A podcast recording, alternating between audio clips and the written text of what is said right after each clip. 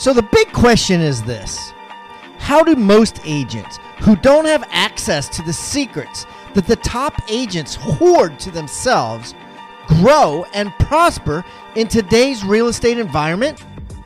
That is the question, and this podcast will give you the answers. I'm Pat Hiban, and welcome to Real Estate Rockstars.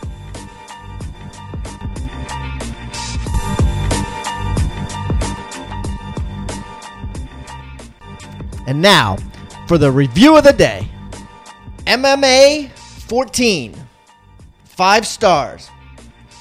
Wow, this is amazing. Pat is a mega rock star agent in his own right. He knows real estate inside out. Pat asks the right questions and exposes the true secrets to success in the real estate industry. I highly recommend this podcast to any and all aspiring agents. Keep the comments coming, guys. I love them. And remember, I eat feedback for breakfast, so give me a one star review if you want, or a five star review if you want. I don't care. And the more reviews we get, the better guests we get. So please, subscribe first and then leave us a review or wherever you're listening.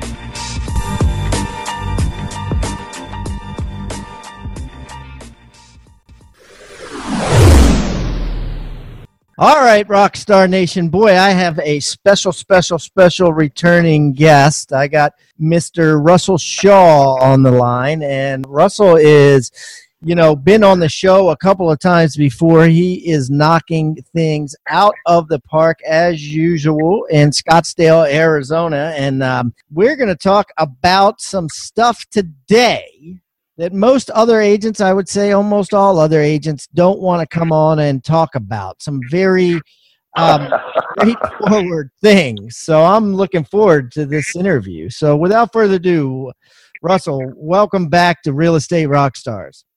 Thank you, sir. It's a pleasure to be back, Pat. I, I love it when we do this. So thank you for having me back.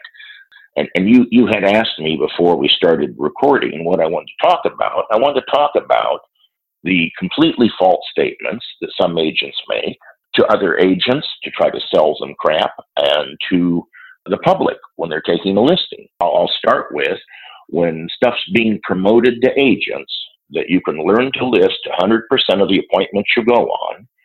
I go, well, you're lying. You either can't count or you're lying. That, that is really my viewpoint. Uh, if an agent's only business is past clients, like they literally are only working their past clients. Yeah, that might yeah. be a valid statement. But or if they're doing something like contingency removals for a home builder where they've already bought a home and keep the deal to keep the deal, the builder insists you're going to list it with such and such an agent. I'm not saying that's not a good business. I'm saying don't ever say to some agent who's just getting started, you can learn to do. No, you can't, and you're not going to have that deal anyway. And that so, builder okay, is probably so, out of business. But, so let's talk about why. So you're saying, first of all, they're going to say no one should go around saying I list 100 percent of the appointments I go on. Really, what they correct. say is really what their goal should be. I think is what you're saying is. I don't think that's a good goal. I think it's a, a terrible goal. goal. Well, let's start with some facts that I know are true. So some people are literally insane and I mean that, I don't mean that in a joke manner, like about 20% of the population, I wouldn't want their business if they Let's were standing there going, please friend. take my list. yeah, I don't, I don't want to list them. Like the seller's insane. Well, how do like you decide they have some other goal. Well, the, when we go in, what we're saying to them is if you want the most money in the least time with the least amount of aggravation, you're going to want us. But there are some sellers that apparently want something different than that. They're looking for someone to water the yard or to come take care of the house or just whatever. They're they're not trying to get the most money in the least time with the least amount of aggravation. The seller has some other offbeat goal. Uh, they're mad at their ex-wife or they're mad at their ex-husband or they hate them. They have something other than just simply selling the house. I don't want the listing period. Let's say you have the house is worth 350 and they don't want to list it for less than 450. We're not taking that listing. Well, couldn't you just test it and see what happens? I don't need to test. I already know what's going to happen. I know the market. Now, if we have a market, like let's say where there's no inventory, can we price way ahead of the comps? Oh, hell yes. But that's part of our market knowledge, not overpricing, grotesquely overpricing listings. And we're not taking it. Well, the guy from such and such a company will take it. Let him have it. I don't want it. We're not doing it because that seller is already established they don't actually simply want to sell the house. So part of being a good agent is walking away from business. When I look at the reality of my numbers, and this, if, if I took the 15 consecutive years prior to the run up and big run up in prices, so taking going from 2004 back for 15 consecutive years, and I'll put my numbers up against any agent in the country on thousands and thousands and thousands of listing appointments. Our numbers at the table, this is, and, we, and here's how we count a listing appointment. They thought we were coming. We showed up. We went in. It counts as an appointment. Okay. And if we didn't walk out with a listing that was like, we're going to start on such, then we didn't get a listing. We, it's just that simple. So our percent at the table between interviews and listings taken over 15 years was between 56 and 58 percent at the table. Okay. Those are real numbers. Right. We're back to that now because during short sales, we didn't go on the appointment until they had all the we, they had filled out all the papers and we knew we had them. We could they could send them to us and we could go pick them up because otherwise we weren't we weren't going to fiddle with trying to get the papers signed after we had an offer. So what I'm saying is those we could have been listing 90% of those appointments. Back in 2005, our qualifying questions for a listing appointment. What time's good for you folks? like if we could get the if we could you get the appointment. Care. You didn't care. We no, we're going to sell it. We're going to sell it. No, it, so right. literally, I'm not. I'm, I'm joking, but I'm really not joking. In 2005, the qualifying question for us was, "What time's good for you?" No, uh, there was no other issue. When when in the, in now Phoenix, Arizona, would be most comparable to 2005? What year? Well, we have right now, and, and this is something you see. This, this is happening across the country, but it usually gets missed by almost all economists, and I mean completely missed. They count the number of houses you look at Case Shiller, Robert, it's the same nonsense. They, they take, they count the number of houses and say, here's how many are selling, here's how many are for sale. Yeah, sort of. Let me use Phoenix as an example, the Phoenix metropolitan area. Okay. We have two, we have, but this is, this is happening all over the country. I just don't know the, the, the number above and below number for elsewhere in the country. So in Phoenix, if I said our market is a, we have two very distinct markets, the above 500,000 market and the below 500,000 market. Below 500,000, 93% of all the sales occur below 500,000 in Phoenix. Now, what gets attention is the super luxury stuff. A house for 25 million. I could care less. The house that gets listed for 25 million in Phoenix, number one, it's never going to sell for that price. Never. And the first two or three listing agents aren't going to sell it anyway, at whatever price they took it at. So that's just for starters. 7% of all the sales occur below, above 500,000, 500 and above, 7%, but that's got about 30% plus of the inventory. So those two markets behave differently the buyers, the sellers, and the agents in those markets have a very different perception of the market. So somebody who sells luxury homes could see bloated inventory, and somebody who has, if you take the median price in Phoenix, I yeah, that? I mean, if you're if you're a luxury agent in Phoenix, you're going to say the market sucks. But if you're right average sale price at 350 you're going to be like man it's it's crazy would you say it's like right. 2005 now under 500 grand yes but it's different numbers the median price here is about 240 245 there's hardly any inventory so let's say when you have inventory really low like we do it around say two and a quarter let's just use that price range okay at two and a quarter i can price like let's see the comp that a house sold two months ago for uh, 225 and we're yep. taking a listing on an identical house today but that one was 225 well i already know we can sell ours for 240 just for starters How do you get it to appraise? I don't even care if it appraises. We we don't. We we there'll be a cash buyer for it. See, that's what's fantastic. If we take a listing and we get an instantaneous full price offer, we would never say to the seller, "We have a full price offer. Take it." Define full price. The price that hmm. they agreed they'd listed at so we know if we just say, let, us say we put it, we take the listing on Thursday, put it in the system on Friday, and Saturday morning have a full price offer. Guess what? We're going to have three or four more offers by Monday.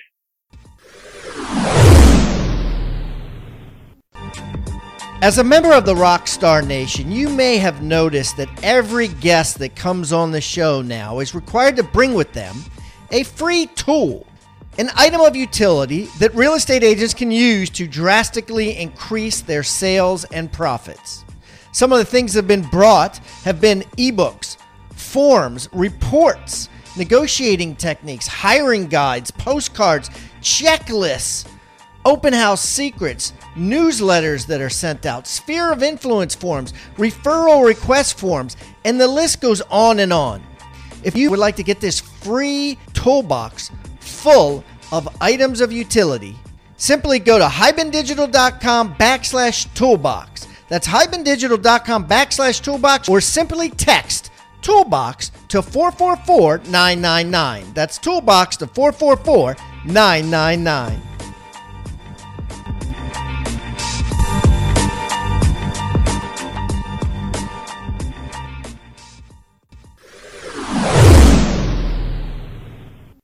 So, because we represent our client, we're going to say, no, no, no, no, I understand. You've got that. You've got that. We've got that offer. Hold on. Let's see what else we get.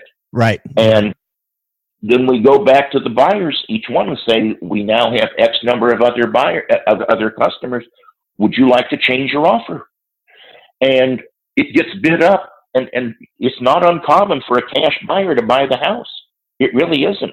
So in that sense, or everybody yes, like just says cash. Everybody just waives the financing contingency. They may not actually be. Cash. In some, I don't want to say everyone. I don't want to go quite that oh, far, but yeah. But that's yes, that, absolutely. That's a and function the, and the of, realtors of supply and demand. Agents train them. They say, "Hey, look, if you're going to buy a house for two and a quarter, uh, unfortunately, you're going to have to waive your financing contingency. So be prepared to put an X. Yeah, in some cases, but that's part of us needing to know the market yeah. And you find sometimes agents don't really know the market.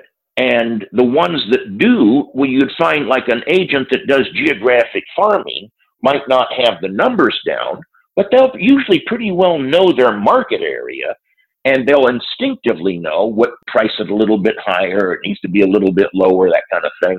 Even if they couldn't rattle off the statistics, because if they just work that one area, they see it. And so they'll know, oh, that last one sold really fast, so I can probably charge a little more on this one, that kind of thing. But they still, if they know the market, they'll be able to help help your client. I hope I'm answering your question. Yeah, the, absolutely. The, the thing, the, the nonsense, is if I say if we ran between 56 and 58 percent on listings taken to appointments, and if I say if I know those are real numbers, because when you start calling on strangers, so a new agent and the people we're going to see called us first. So now let me bridge out to an agent who's getting started won't have a bunch of people calling them first. They're going to be cold calling on FSBOs, cold calling on expireds, door knockers, walking up yeah, to people they know going hi. Well, it's I don't even want to say it sucks, but it might only be one out of four. Right. And I don't think yeah. they should feel bad if that's what they're doing. They should feel sure. good. Well, you're doing FSBOs. That's what's going to happen. I mean, it expires too. Yeah. Let me talk to you about uh, like your business. So, like, how many houses did you do last year? Right at 300. I think it was 301, 302. It and, was a crappy how, year. how, how many were listings? We did about right at 100 buyer sides. So, okay. over 200 listings sold.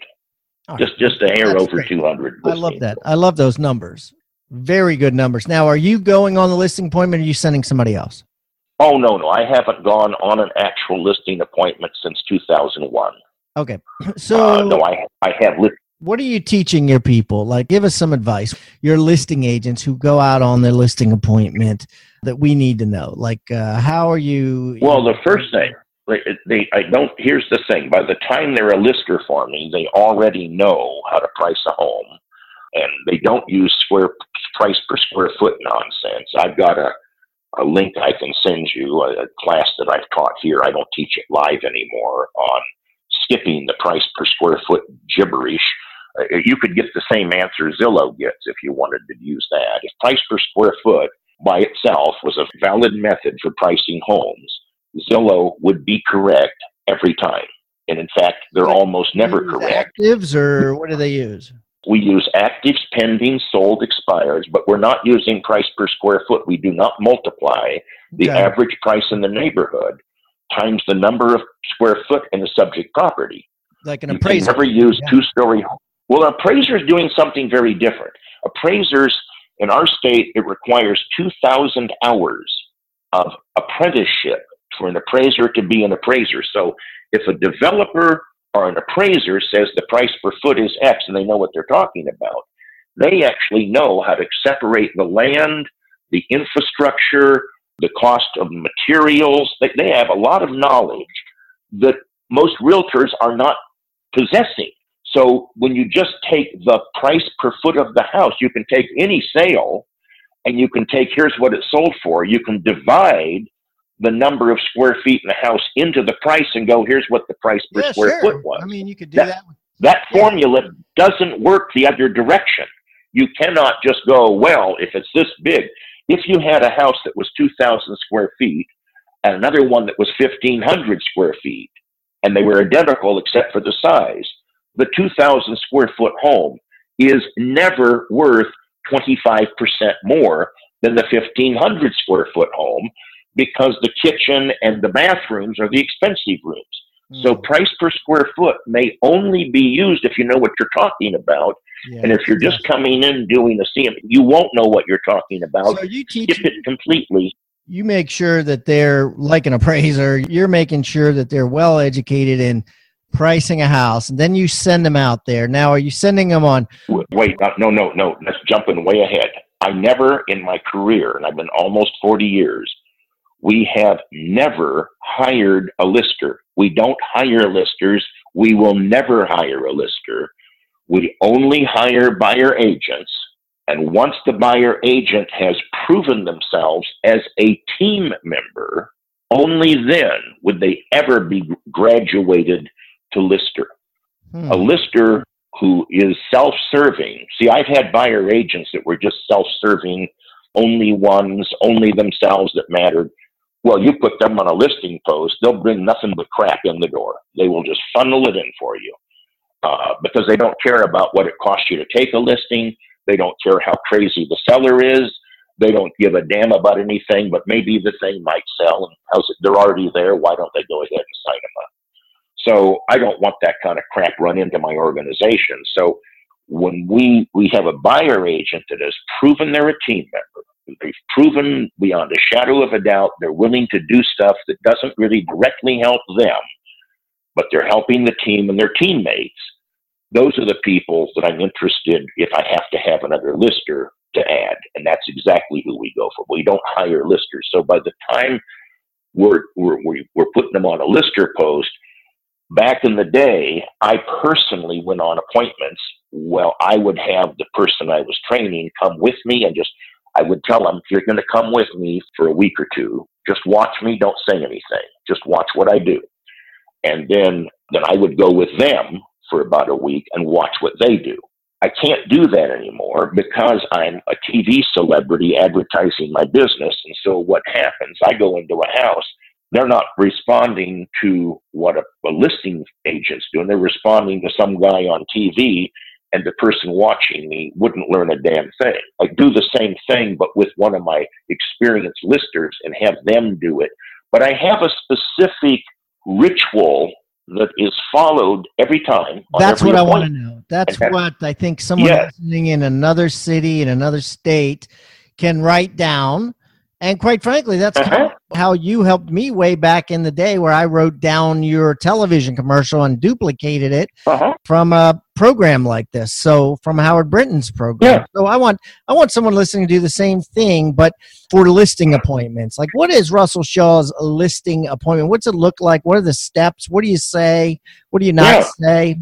Yeah, I'll cover it. The, the first thing is when I go, this is where there's an appointment time the first rule is be on time.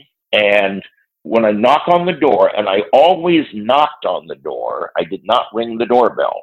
I don't know, just this thing that I just worked better. I knocked on the door, and when they answered, and I'm a big guy, I weigh now I'm down to 280, but I normally weigh around. I've been weighing around 300 pounds, so and I'm six six two. When they when they answer, not trying to say get a load at me. My point is when they answered the door, I would step back. If it's if you're a hundred pound woman, do you need to step back? Probably not. If you are a big or tall man and they and they answer the door, step back. You do not want to overpower someone with "Look how big I am." If you're hoping to find a way to get them to not do business with you, you can. That one works perfectly. Overpower them with how big you are, and they'll find someone else to do business with because you'll make them feel small. As a member of the Rockstar Nation, you may have noticed that every guest that comes on the show now is required to bring with them a free tool, an item of utility that real estate agents can use to drastically increase their sales and profits. Some of the things that have been brought have been ebooks, forms, reports, negotiating techniques, hiring guides, postcards, checklists, open house secrets, newsletters that are sent out, sphere of influence forms, referral request forms, and the list goes on and on. If you would like to get this free toolbox full of items of utility, simply go to hibandigital.com backslash toolbox. That's hibandigital.com backslash toolbox or simply text Toolbox to 444 999. That's Toolbox to 444 999.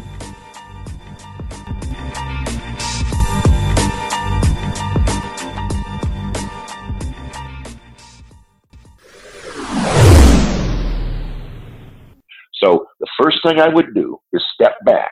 Next thing, I would say their name. I would always say their name and wait for them to say yes. I already knew their name.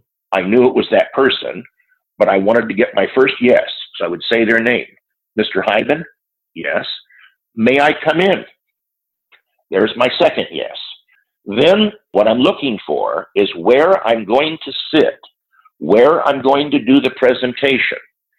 It is never, never, never going to be on the couch in the living room. Never.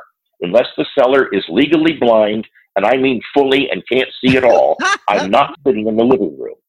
If they have eyes and can see, we are going to sit at a table, and if they need to clean a table or clear it of crap, I'll wait. We are sitting at a table, or I couldn't possibly do what I call a presentation.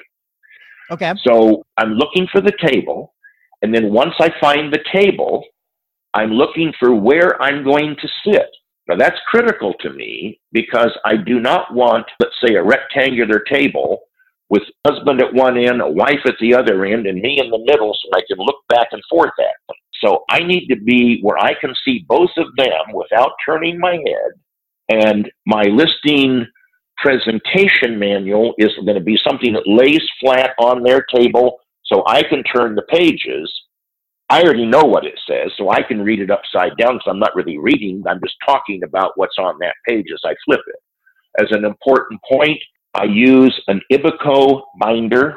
The reason I say an Ibico spiral binder is I detest bookbinder type presentations. I think they're awful. I don't think any agent should use them for anything. You cannot open them and have them lie flat. And unless you're hoping just to impress people with crap you send out, and not actually have it be functional, use a binder that lets it open up and lay flat. Okay. While I'm on that point, Do we have a pre-listing package? Yes, and I sent you a link where you yeah, can put I'm, it where anyone I'll can put this. download This it. is awesome. I looked at it, guys. I'm going to put this on hibandigital.com backslash Russell Shaw three, the number three, Russell Shaw three. But keep going. So you you bring this pre-listing. Yeah, and, and they're welcome to use anything. Do not copy. Do not use the name No Hassle Listing.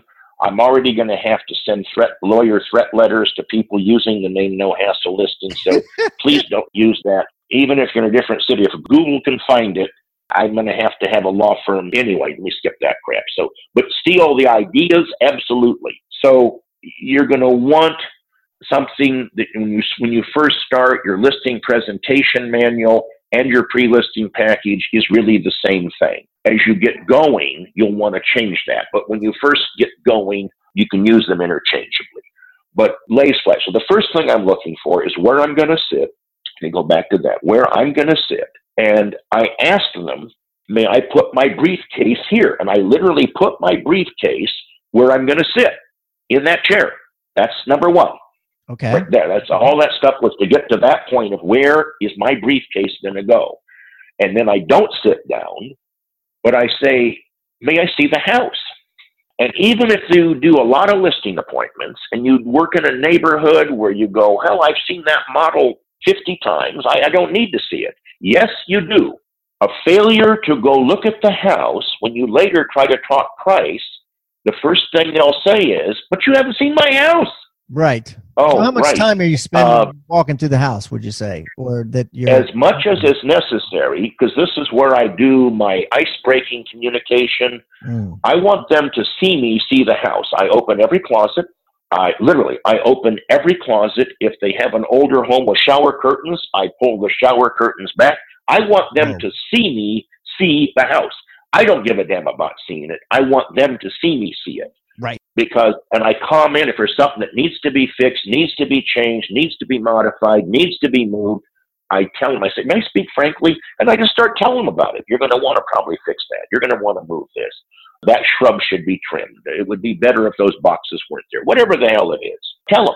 I just tell them. I've heard people say, well, I'll wait till they list it with me. But I'm there to interview for a job. I might not get another shot at that.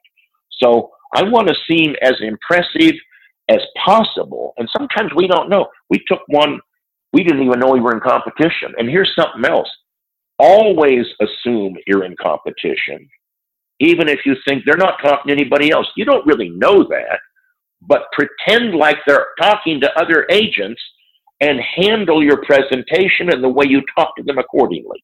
yeah, you're always That's saying a value. That's a really, yeah, that's a really valuable point of view. So I want to tell them everything I can to make me stand out, to make us stand out of why they should do business with us. Then when I get back to the table and I sit down, I will usually ask for a glass of water. It doesn't matter whether I'm thirsty. What I want to see, this is when I personally did it, who gets the water or who tells the other one to get the water for me. Because I wanted to see who the decision maker is So the decision maker gets the Okay. water. or tells the other one. The decision maker, like if the wife says to the husband, or her, get, him a glass of water. Well, I already know she's in charge. Boom. right. But if Herb gets it, up, it doesn't. but if Herb gets up it and gets depends. It- himself, then you know Herb's in charge. Maybe I don't know. It depends. I just want to see the dynamics there. I just want to see the dynamics, and I can always use little water. So that's part of it. Then I go through my presentation manual, which is essentially what you're going to see in that pre-listing package, Yes. but it's, it's on, a, on a different. page page. Yeah. literally and and the first thing where well you're not discussing the price yet what i'm doing is i'm going through all of the reasons they should do business with me now let me take that and flesh it out if you are a young agent that's the reason they should hire you if you're a woman that's the reason they should hire you if you're an older man that's a reason they should hire you if you work by yourself, that's a reason they should hire you. If you have a huge team, that's a reason they should hire. You're with Remax, that's biggest agent to agent referral network. Get the idea. You're with Coldwell Banker. It's fantastic. There's a reason to hire me. I'm a Coldwell Banker. the point I'm getting at is take whatever deal you've got, take whatever company you're with.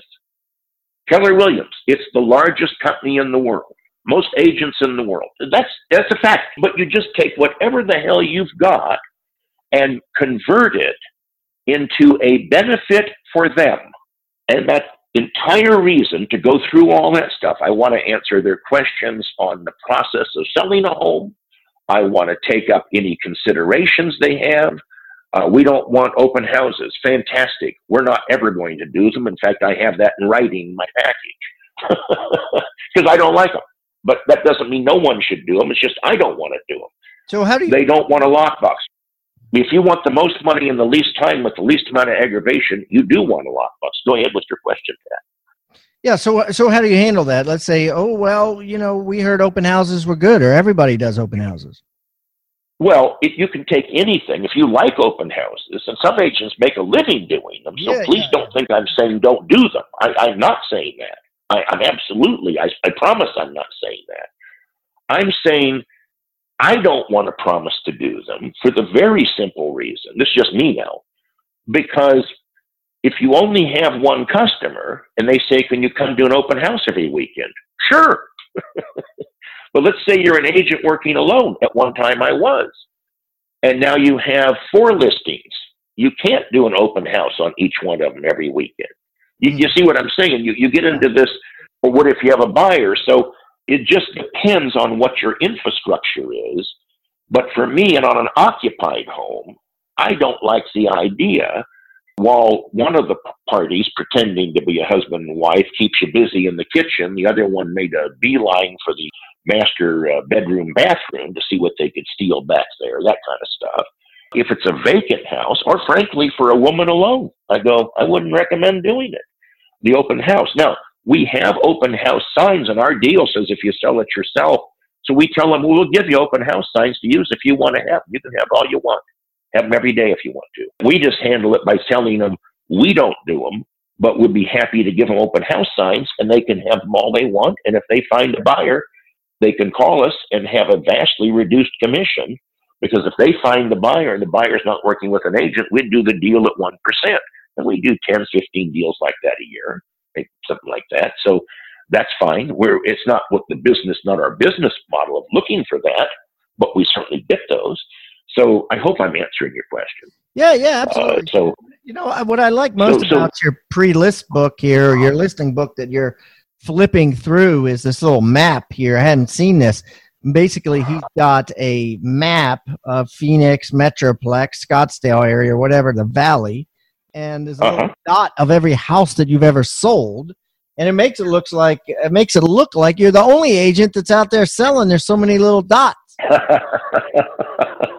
well, not quite the only one. There's another, I've got 30,000, almost 40,000 now, uh, com- competitors here, but yeah. I mean, it covers up and I've been doing it a long time. Yeah, no, I love I love that. So you flip through this, and then you go into price, right? Yeah, but the first thing want that where prices last, and the first thing though is to, is, is to establish why they should do business with us. That's the entire point of that. And, and I'll tell you something. Like years ago, when I wasn't a big agent, I was just really at the bottom of the rung of wanting to be a big agent, and I was sitting there at the table. Here, here's a little thing I used that was I think sort of clever. Let's say I was in a competition. I wasn't in competition, but I feared I was. And whoever they would be interviewing that was a big agent would have dwarfed my my production at the time. And one of the questions that I would ask at the when I'm I said, "You're probably wondering why you should do business with me instead of some other agent." Now they've sort of gotten them to ask me that question by launching it out there, and I go, "Well, it depends on who you're comparing me to. If you're comparing me to an ordinary average agent, there's a ton of reasons. But if you're comparing me, and I would rattle off whoever the top agents were. So, like, let's say I was on the west side of Phoenix. If you're talking about, let's say back then, uh, Nate Martinez or Frank Russo, well, hell, if you hire Nate, Frank, or me, you're getting a good agent no matter which one of us you hire. And I would pick any agent, like if I was over in Mountain Park Ranch. Why would you do that? If Why you were would you talking- bring up Nate Martinez, Frank Russo? Aren't you Uh-huh. Throwing And I did the same thing. I, I'd go Mike Mendoza, where at this time Mike was the number one agent in the state, period. And he was absolutely, and he sort of owned Mountain Park Ranch. And I'm right in the damn middle of Mountain Park Ranch on a listing appointment. And so at the time, this is nothing against Mike. I adore Mike. This is, we're friends. But my point is, I'd say at the time, if you're talking about comparing me to, say, Mike Mendoza or Paul Pastore or Bill Ryan, or me, no matter which one of us you hire, you're going to get a great agent. They didn't even ask me to justify the statement. Never. well, why do you do that? Is the question. Because if you think of the concept, like the most important book on marketing ever written is The 22 Immutable Laws of Marketing by Al Ries and Jack Trout. So if you want to learn marketing, start with that book, read it, and then when you're at the end, read it again. And then go through it the third time to make sure you actually understand every one of the principles. But just take the, when we're talking to people, you don't change people's minds. You don't go give them new, brand new data of something they've never heard of. You position your product against, for, with, above, below, or along with some other product. So if you wanted to, like when Lexus first came on the market, they sort of aimed at, at BMW going, this is the sensible luxury car. And going way back to when the brand started. No, it, literally their positioning was the sensible luxury car. So if I'm in a neighborhood where I'm sitting there and I don't have, at that time I didn't have. And, and your point uh, on amazing that was, credentials. And your point on that was they're saying, you know, there's a lot of luxury cars. They're all luxury, but uh-huh. we're sensible. Yes, you could take, there's good positioning, there's bad positioning. But the point I'm getting at is if you took the top agents in an area and you position yourself with them, because if you make the statement, I'm the only good oh, agent there is, well, first, it's first of all, it's an idiot statement, and no one's going to believe it. L- literally, no one will believe, unless your mother or your brother or something, your wife or husband. But I mean, for real, a customer is not going to go, You're the one good agent? Well, that's that, that's absurd. That's an absurd concept, and no one's going to believe it, and no one's going to go, "Where do I sign?" I see. But so, so, you, so even if you're if, a new agent, you, you even if you've only sold yeah. three listings, you go. Whether you pick me or Bob Lucido or Craig Northrup, we're all good. There agents. you go. You're taking yourself as there you go, and plugging yourself. Correct. You've lost. There, you got it. You now you were saying the same thing. You align yourself with people they already know who they are, right? And they're gonna, oh, you're you're one of them, and you're the one who has the nerve to bring them up. You must be pretty confident. Yes. So okay. it's a positioning thing of you're aligning yourself with super success. And I hope if you're listening to this interview, that's where you're headed anyway. I mean, that's why you're listening. So what you want to do is change your attitude on your you are successful. Just align yourself with success. Not I hope to be successful someday like so and so. Oh, that'll really impress them. yeah. So then when I go into the price, we show them, and if you want to see how this works, on and I'll send you the link, Pat, so you can post it on, on a class I taught on pricing where we actually show in the class where you get to see it. There's a handout of some listing from a couple of years ago, but still, where we show all the active listings, all the pendings, all the solds going back six months, all the expireds and canceled. We don't cherry pick the data. So the customer is then handed either a, sheet that shows that or it's part of a bound part of the bound presentation. But either way, the listing specialist can show them here's what's for sale in your neighborhood right now Here's the ones that are currently under contract and say, here's the map area those were taken from. So we're, we're able to sit there and narrow down, here's the stuff we're looking at for the houses we're going to compare yours to. And we're then just going through and plus we're finding something that's relevant and then going, well, we know this house is not as nice as your house, plus it's smaller, so we know yours is worth more than that one. And we're literally then orienting to getting them to see, well, yeah, mine is worth more than that one. And here's one over here that's just two doors down, but it's quite a bit bigger than your house, and they have a pool, and you yours doesn't. So we know yours would be worth less than this one. And we're bracketing as we go through Yeah. and establishing a high low on what is the probable value of their house. Yep. And gradiently getting their agreement as we go through. It's not, this is not a sales pitch, even though I'm seated across the table from them. My attitude and my viewpoint, and I might even say this to them, but my important part is the attitude. I'm really on the same side of the table as them. I neither want to overprice the home and I don't want to underprice the home. Mm. And I even assure them that if we did underprice the home because we underestimated market velocity, it won't matter. This is a po- key point. It won't matter because we won't leave any of your money laying on the table. If we get an instant offer, we will just accumulate offers and shop the offers back and forth amongst us. So we will get you top dollar. We'll find the actual water line. If we see that we're fishing with our bait out of water, we will simply lower the price. And I just you're telling them announced that. front, look, if like- you get an offer in 24 hours, we ain't taking it. We're waiting. Right. Yes.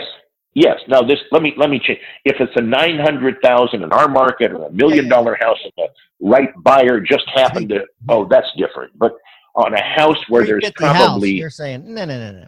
no no there'll be there'll be five other buyers in less than forty eight hours that don't know about it and when they do they'll want to write. So yeah, that it's going to depend on the con- and part of this is just knowing your market and there's no substitute for that. If you say, what does the public want from a real estate agent more than any other thing? Now, obviously, you have honesty is a key issue.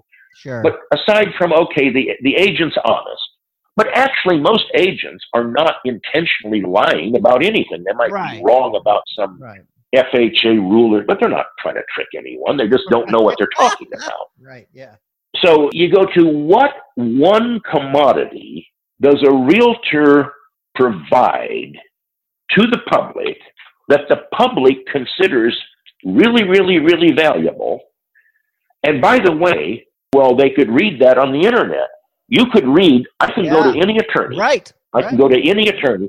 Everything that And attorney knows is on the internet. Will. You know what I mean? They'll be like, what do you, they, they yeah. But love listen to me. hypocrisy and for to be able to say, hey, you know, you didn't tell me anything I didn't already know. And I've just been It doesn't matter. But here's 48 here's the thing: if you go to a lawyer, if you need a lawyer, or you need a doctor, it's like everything my dentist knows is on the internet.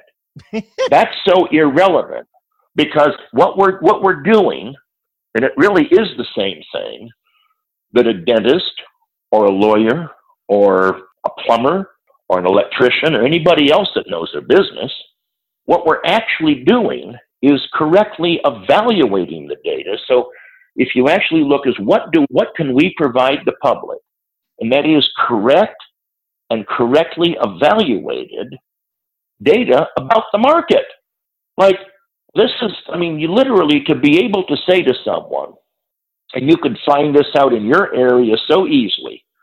You could take, you could just find, like when I said in my market, it's above 500, below 500. What is it in Ames, Iowa? Because I know it's a different number. What is it in Manhattan? Again, I know it's a different number, but how long would it take for you to find out what that number is if you're in Manhattan, or how, how what that number is if you're in Ames, Iowa? What would it take for you to figure out, okay, here's where 90% of the business is above this number and 10% is below? You understand? You, you could find that out, and you could find out what the percentage of inventory was in sales, and you could check it from time to time. There's parts of our valley here I won't rattle off the names because no, they won't mean anything if somebody's not here. But if you look, well, I'll use Mesa. Mesa, Arizona is the third largest city in the state of Arizona. There's Phoenix, Tucson, and then Mesa. Mesa is not a suburb of Phoenix. It's a giant landmass and population city. Three months ago, the hottest seller market in our entire state was Avondale actually El Mirage, but it's too small to get counted. So Avondale, there's 17 cities. The current number one hottest sellers market in the damn state is Mesa. Right now, it's Mesa. Boeing came in to put a put a plant there, and they've hired so many people and brought them in that all of a sudden houses in Mesa that six months ago you'd have gone, that's going to be tough to sell that one. Not now. Not now it won't be tough. And the price ranges have changed. The stuff between 300 and 500 is now 30% of our market. Now, I know that because I'm blessed to have a, a brilliant man named Michael Orr who lives in England who does math on constant math, and I subscribe to it to the market here in the Phoenix area. But if you dig down, see, if you take stuff like Case Shiller, is it correct? Yes, it's all the banks ever use. It's why they're always wrong on what the current market is. Right. Can you, is, is Case Shiller correct? Oh, it's fantastically correct. Robert Shiller won a Nobel Peace Prize for developing his system of calculating what was happening with prices. Is it valid? It's fantastic. You'll notice that companies like Fannie and the big banks are always out of step with the market because they use Case Shiller. Case Shiller is four months minimum out of date the day it's published. I want to say that again. Four months minimum out of date the day it's published. So if you're a working realtor can you ever use Case Shiller to give you an indication of what's going on with your market? No. The correct answer is never unless you want to be wrong. Right. The odds of it ever matching I know I know the temperature and the rainfall for four months ago. Right, you can't right. use that today. Yeah, I don't think a lot of agents you know use that anyways. I don't I don't know who's using that. And and you know what no, I no. Well, the, you know what I found is is going back to your point about best thing you can do is know your market, and that is you know agents preview houses. So the agent brings knowledge, they bring their you know their value, they go over the net sheet.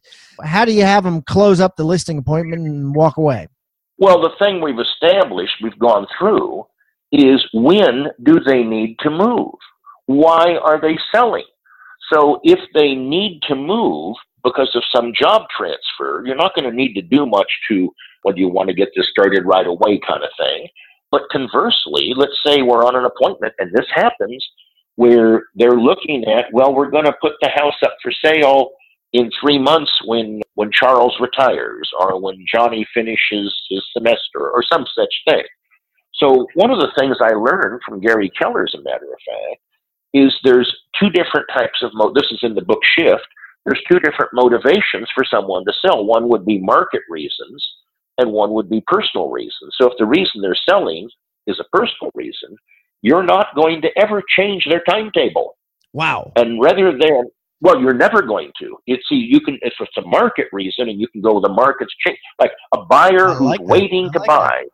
Market reason, buyer personal reason, and you decide. Yeah. If it's personal reason, then they're either gonna. What do you do if it's personal reasons? Well, we literally you want to then you don't want to align yourself with someone who's just there trying to make a deal just not in their best. And well, obviously, we'll we'll go. I'll tell you, I'll, I'll check back with you in three months or say two and a half months and see what it looks like then. And if that's good, I'll come back then. If not, we'll just postpone it. But I'll just check in in about two and a half months or something like that to where they don't feel stressed. There's no reason. You're not going to sign them up anyway. So if it's a market reason, like turn that around, pretend you're working with a buyer and you're in a market where the price range they're in has rising prices and they're saying, well, I don't want to get into a bidding war. Okay. So the house you don't want to get into a bidding war right now at 300, if you wait until there's no bidding war on it, uh, it'll be three, three and a quarter to 330, but okay, we can do it that way because that's really what's going to happen. Yeah. That's really what's going to happen. So if that's a market reason, like they're going, well, I'm not comfortable doing that. Well, then you're not going to get a house for that price. Yeah. It's just that simple. So there you'd be part of it as an educational thing. Well, yeah, I hear you, but you have to do this now if you want to get a house at that price range.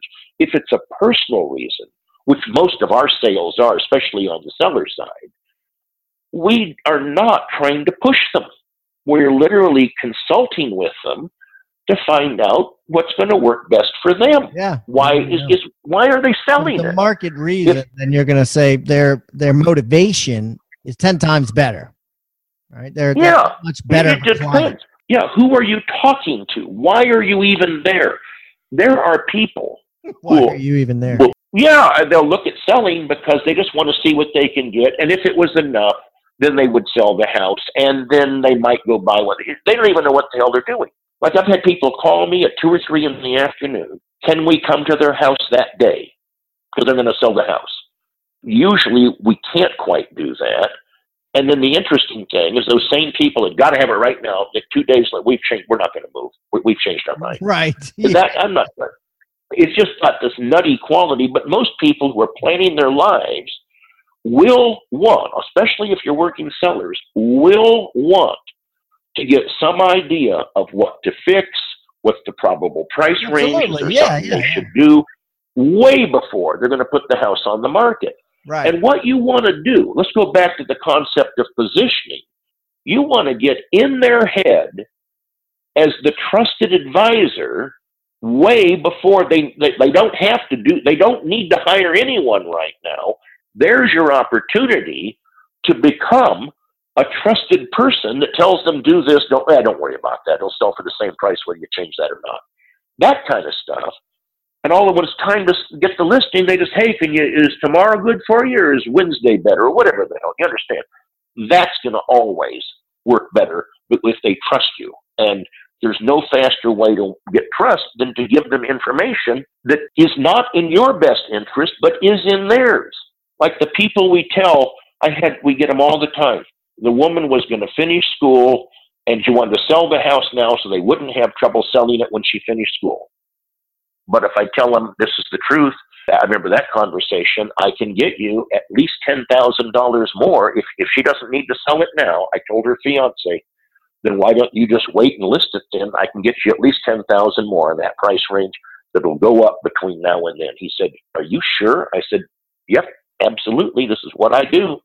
And it'll go up by at least ten thousand because there's the inventory is so low that it'd be a no-brainer. And why don't you just wait to sell it then? I talked to a guy about two weeks ago. Uh, he was going to list his house now, and he wanted to move. He's waiting for his girlfriend, where she gets. She's in a seller beauty salon, and so in about eight months he'll be ready to sell it. And he was thinking of selling his home and getting an apartment. And I said, "Sir, in the price range your house is in, I can sell it for you later for more money. Why don't you just wait and we'll sell it then? You don't have to move twice." What do you think his reaction was? Yeah, he loves you. Oh, yeah. Oh my! I promise you, Russ. I promise you, I'll list it with you. I Yeah, said, yeah, I, yeah. I know you will. That's That's, the kind of stuff that makes all the difference in the world. So Yeah. anyway, I hope this has helped solve the problem or two for some of the listeners. And uh, honestly, Pat, it's always a pleasure to talk to you. Russell, thanks so much. I'm going to put all of Russell's information as well as the things that he mentioned in here that he promised to get back uh, to us that we'll put in the Real Estate Rockstars toolbox at uh, www.hibandigital.com backslash Russell Shaw, then the number three, as well as if you just go to our website and look for the toolbox, they all will be in there. Thank you, Russell. Best of luck to you, buddy. And My pleasure, buddy. Phoenix, Arizona, uh, Scottsdale, I'll look you up. We'll get together and break some bread. I'd love to, pal. Talk to you soon. Thank you for tuning in to Real Estate Rockstars. Please subscribe on iTunes, Stitcher, or wherever you may be listening. If you haven't already, please give us a review. I don't care whether it's a one star review or a five star review. We eat feedback for breakfast and we need your reviews. Also, the more reviews we get, the better our guests become. Thanks again for listening, and find me on social media simply by typing in my name. I'm Pat Hiban, and keep rocking.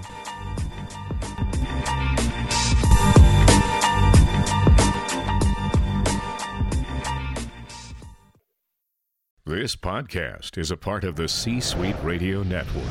For more top business podcasts, visit c-suiteradio.com.